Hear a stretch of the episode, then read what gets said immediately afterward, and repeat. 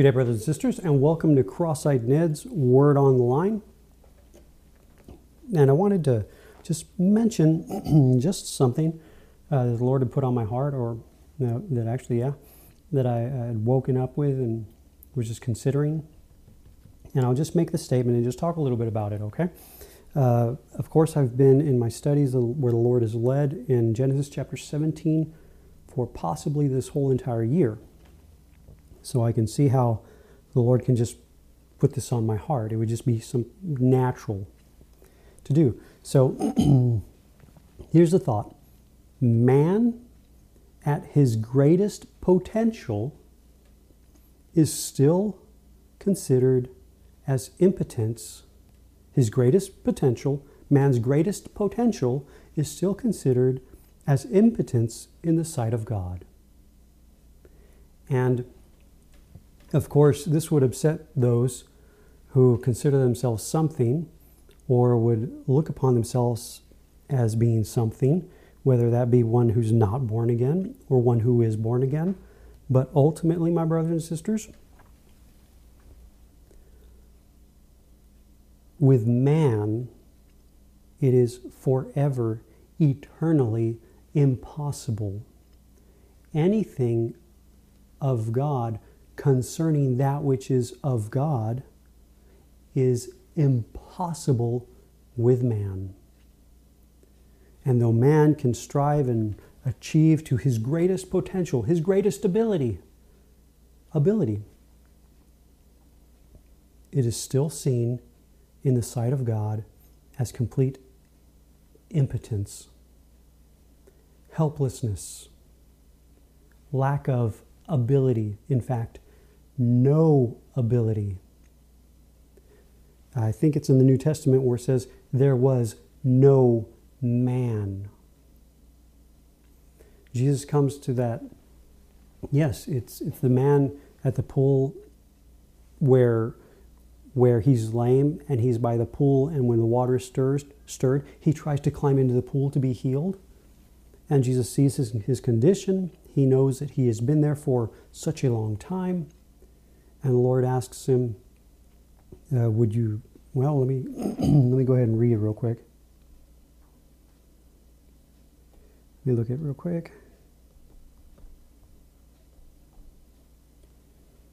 I didn't look at this verse, of course, before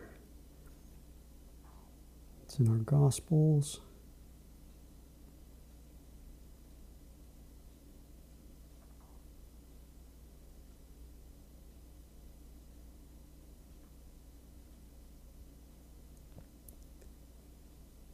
Here it is. It's, it's in John chapter 5.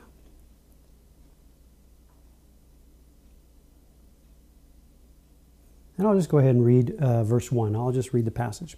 After this, there, there was a feast of the Jews, and Jesus went up to Jerusalem. Now, there in Jerusalem, by the sheep gate, a pool which is called in Hebrew Bethesda, having five porches. In these lay many great multitude of sick people, blind, lame, paralyzed, waiting for the moving of the water blind, sick people, blind, lame, paralyzed. And see, this is the condition of humanity, my brothers and sisters, the condition of the soul apart from Christ. Whether one acknowledges it or not. Verse 4 For an angel went down at a certain time into the pool and stirred up the water. Then whoever stepped in first after the stirring of the water was made well of whatever disease he had. Now a certain man was there who had been who had an infirmity 38 years. When Jesus saw him lying there and knew he had already been there in that condition a long time, he said to him, "Do you want to be made well?" Do you want your condition to change? verse 7. The sick man answered him. I believe the Spirit of God had brought him to a place where he could confess the following. The sick man answered him, Sir, I have no man. There is no ability in man to do what is needed. To put me into the pool when the water is stirred up, but while I am coming, another steps down before me.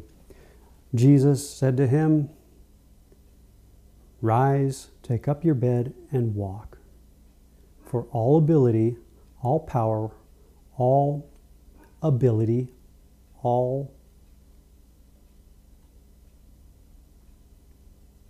mighty God is before him, the only one who is able, the only one who is capable of changing the condition and bringing the knowledge of the change. So, where were we? Man at his greatest potential is still considered impotence, impotent in the sight of God. For with man it is forever impossible, but not with God. For with God all things are possible. May the Spirit of God bring our hearts, just as the Spirit of God brought that man to confess his to confess not only his impotence, but the impotence of all men,